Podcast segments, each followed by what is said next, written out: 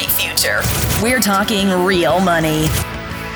Oh, it's been a busy day for Don McDonald podcasts on this Friday when we're putting this thing together. I was on Stacking Benjamins today, and Tom just asked me, we were sitting around talking. He goes, So, what did you talk about on Stacking Benjamins? Yes, that's what I said. That's what he said. and I meant it. Yeah.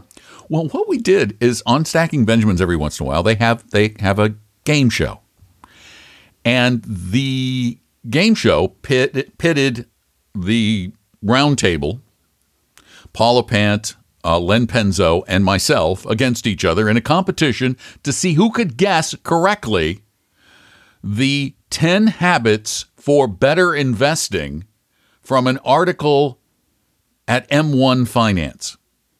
All right. Now, what is M1 Finance? I'm not sure I even know. Well, it's like a um, uh, it- it's it's a money management platform. Paul Merriman used to use it. I don't know if he does anymore. Uh, you can set up goals and buy. I think you can even buy and sell. I think it has a, a brokerage component. Yeah, now, do you have an impact component. actually on? Do you have actual impact on monetary supply? Because isn't M1 It's a different some M1. amount of money that's in the economy or something? Yeah, totally different M1. Okay. It's a Ah, website. Okay, just checking. It's a website. All right. So anyway, there was this article. Apparently, no one was confident enough in it to uh, claim that they authored this. So we sat around in the studio and guessed what was on the list. And I said things like save regularly. Good habit, hmm. don't you think? I think that's one of what that if you don't do that, you never get to be an investor because Well- you got to save first. Through the first two rounds, I believe, of the competition, not one of us got a single thing right. Wait a minute. You all came up with guesses and you did. I'm questioning the whole bunch of you. If you can't get one of them, come on. I, I know, I know. At some point, I th- I think I said out loud, "I'm supposed to be an expert on this." Yeah, that's a little scary. it was, and then we started kidding around and saying, "This list must be terrible." And I looked up the list. Are you ready? Please give me a couple You- you- now. I'm all right. dying These to are know. these are the ten habits Ten habits. that will help make you a better investor. One, educate yourself. All right, all right, all right. that's. I'll give him that guess one. then No, no. always Oh. the question is how, but okay. Yeah. I mean, would you watch Jim Cramer every day or read Investors Business Daily or whatever Oh, do? don't Okay, get me there go. started on them. All right, trying to make an easy one for you. Yeah, they did say, you know, f- uh, fill in your knowledge gaps with resources like Jason Zweig's column. Oh, okay. Now, Which we now like. there's one I can I right. can affirm. We- Yes. We, I think I got that one because I came in close, but I, it wasn't exactly dead on. I think I got that one in a later round. We ended up in the lightning round to see who won. So anyway, we uh, that's the first one. The second one, yeah. again, I kind of agree with it, but I don't know that it's a habit of investors. Regulate your media intake. I don't. That sounds like don't expose yourself too much to other people telling you what to do. Yeah, I think they're ta- they're talking about all the advice that you, you constantly hear on Investors Business Daily and Oh, CNBC and Fox Business and all of that stuff. So yeah, I, okay, I'm going to kind of give you that. Uh, shift your spending. Okay, I have no idea what that has to do with being a habit of a better investor. I don't either. It says shift your spending away from high interest credit cards. That just makes you a, a better spender.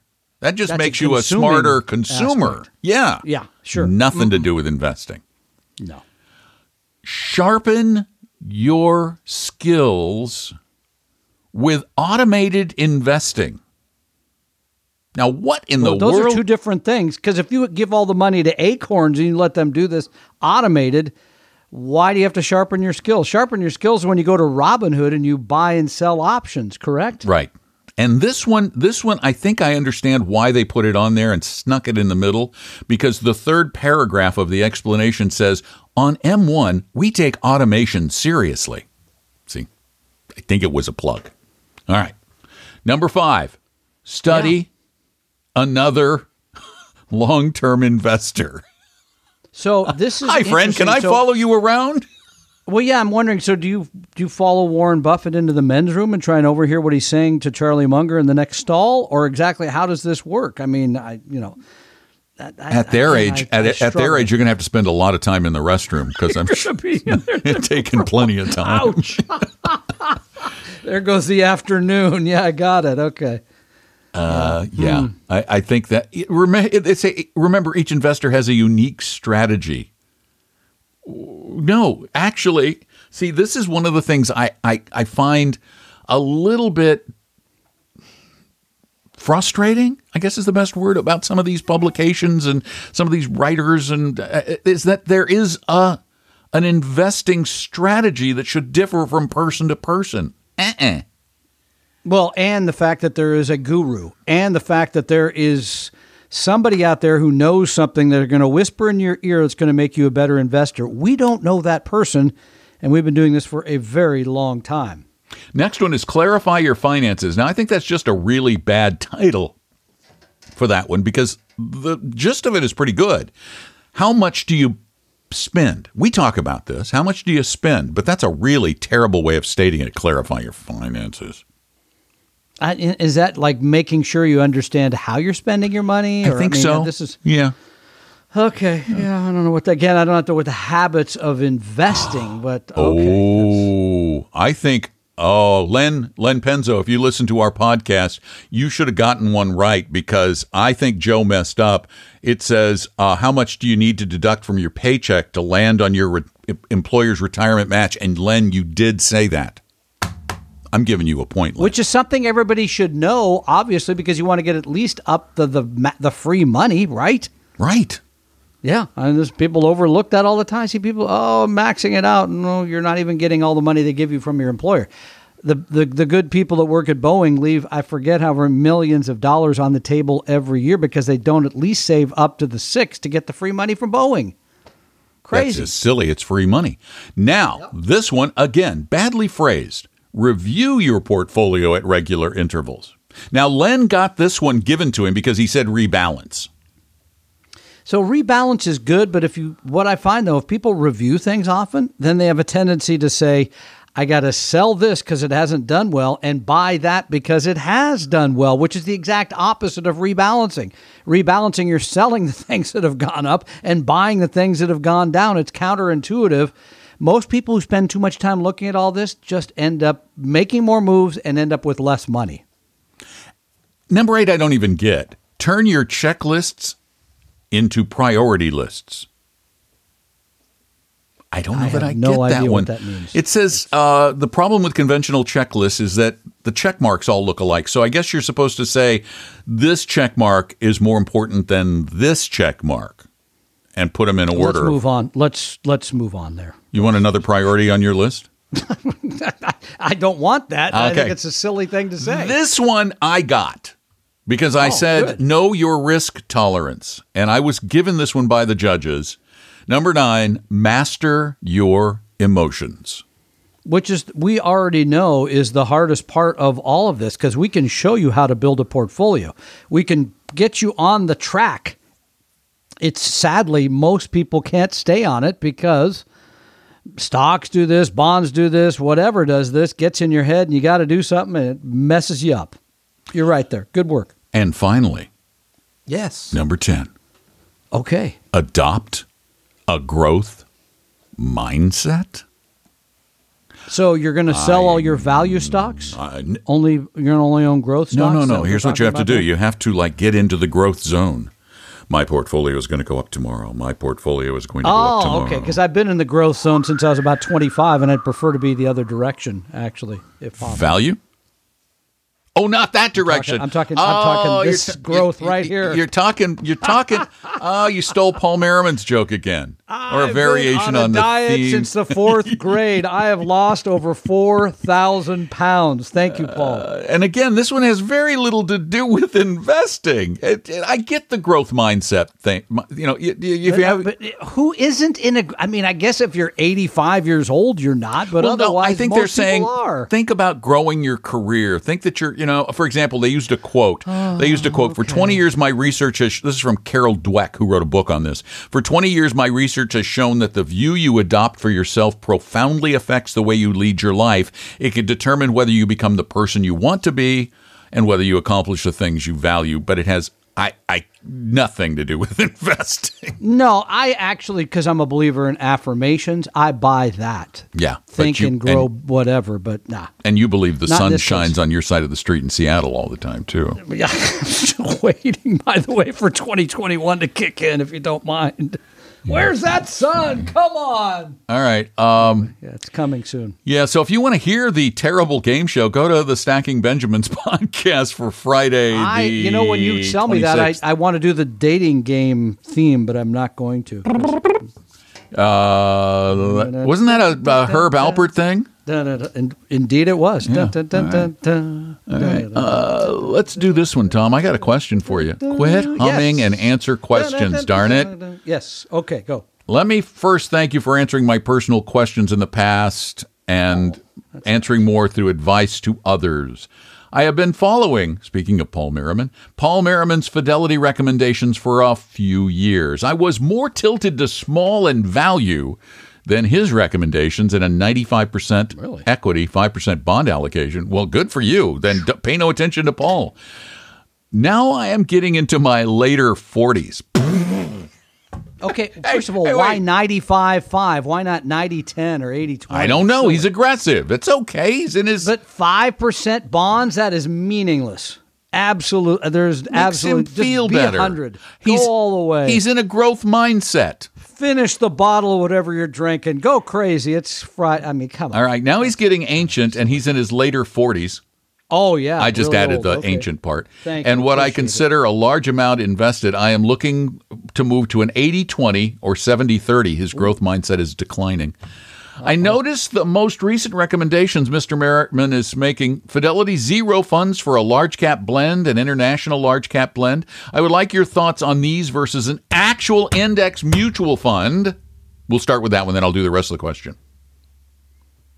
Well, I, what do I think? Yeah, what do you think? I'd take think? the index fund every every time. I would too. And the fact of the I matter is, I'd have to talk to Paul as to why he's gone the other direction. because he sees take the, zero. He sees the zero. Ah, like Coke Zero. They right. can drink as much as you well, like and, and, won't kill you. And I mean, the, the fact of the matter is, the Fidelity Zero funds have zero expenses, but I get th- that. they're not that. identical to the entire index that the Fidelity in, index funds follow. And bear in mind, the Fidelity, I believe, the Fidelity U.S. index is a three one hundredths of one percent expense ratio. Somebody's calling you, Tom. And that the Fidelity International, I think, is six one hundredths of one percent expenses. So they're so low as to be practically non-existent. Well, and this is one of the. Yeah, we want you to pay attention to expenses, no question. But sometimes the expense tail wags the dog a little bit here because I'm getting this free. Well, I'd ra- I, personally, I'd rather have an index fund. I know what I own. I, I know what it's going to look like tomorrow. Nobody's going to make some change there. So that's my take. Well, and the Fidelity Zero funds aren't exactly the index. They try No, to that's not my point. look like the index, but they're not the index.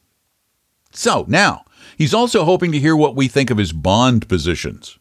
For a 70 30 split, his bonds would be 15% intermediate treasury index, 9% short term treasury index, and 6% inflation protected bond index. I was thinking splitting my bonds equally between the three. I know a lot of research has gone his rec- into his recommendations, but would like your take on this. And then there's one more thing after this. Well, I think that's a good bond setup. Again, this I would want this to be qualified money. Because if you're doing this in a taxable environment, you don't want to have the tips for sure, uh, knowing nothing about your income and your, your tax situation. But no, I think that's a very reasonable amount. Remember that the short term and the tips, they're a little bit different, but not a lot. I mean, the, the thing you may get from the tips, especially now moving forward, is unexpected inflation on the horizon. Could really bail you out a little bit if we do get that. Yeah, and I think that Paul's thinking really, when you look at that, it's almost like a 50 50 split in the bond portion of the portfolio between the higher yielding intermediates and the almost non yielding short term and tips. So I think just do go with it. But anyway, if, Yeah, if you go if you go 10 10 10 Is it going to make a big difference in your life? No. No. No, it won't. No. All right, here we go. Last part of it. Lastly, I cannot remember you and Tom ever talking much about asset allocation. Huh?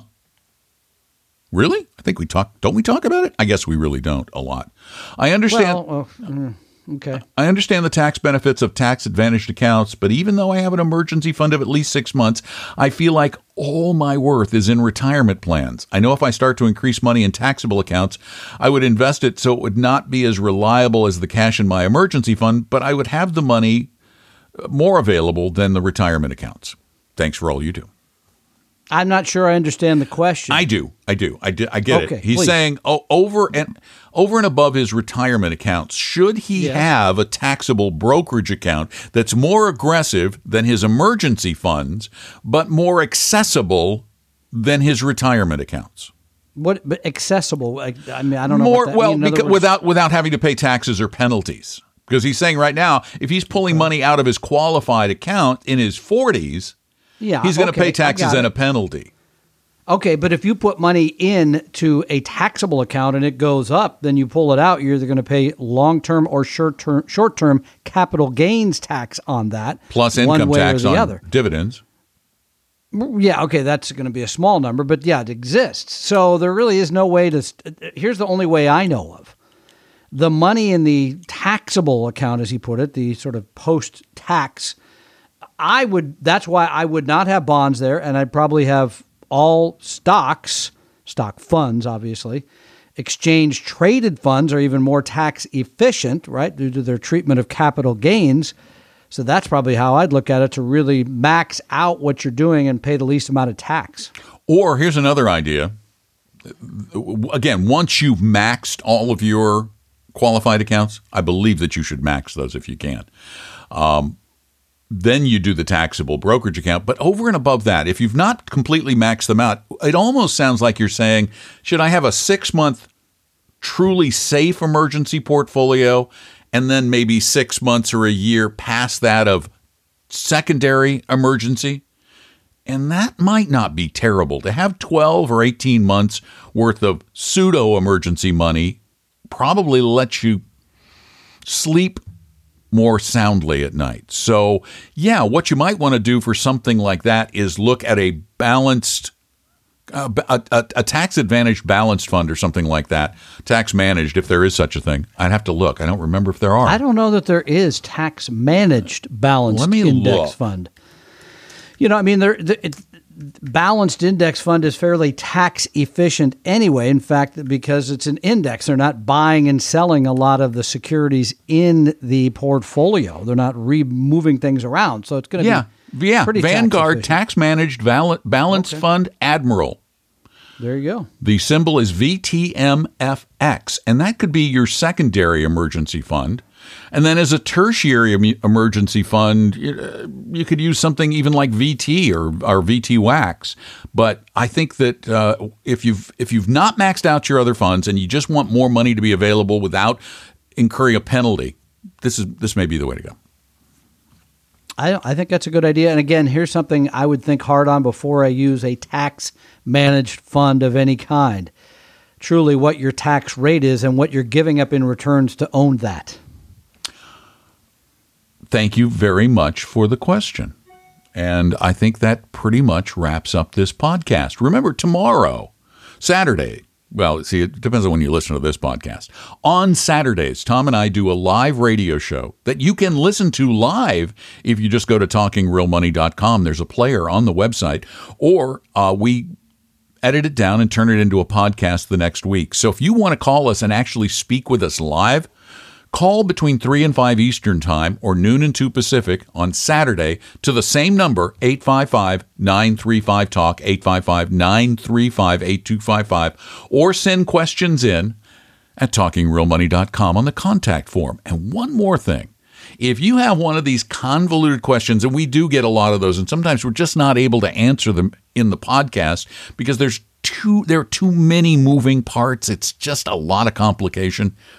We promise you that we, as a firm at Vestory, will help you at no cost, with no obligation and sales pitch, for a limited amount of time. We will not manage your money for free, but we will help you and you won't feel like you're getting sold something. So if you really need some more involved help with your money, You only not won't feel like it. You won't get sold anything. You Yeah. won't feel like it. but I mean, most of the time when people say that, you, you go, oh, it's phony. I'm it's a it's a come on. Yeah. It's uh yeah right. No, I get it. It's Yeah. not No, a come on.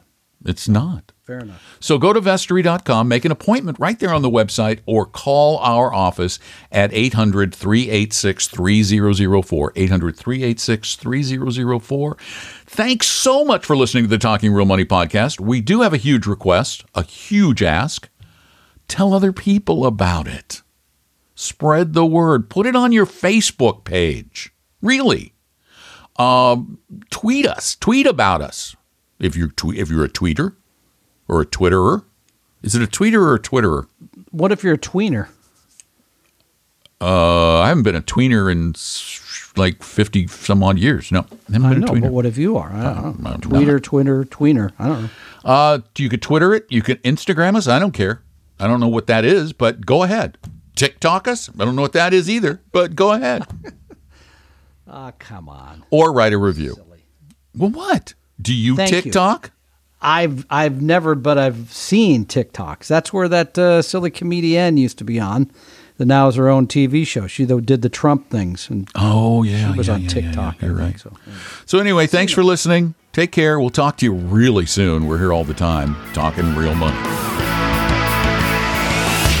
Talking real money.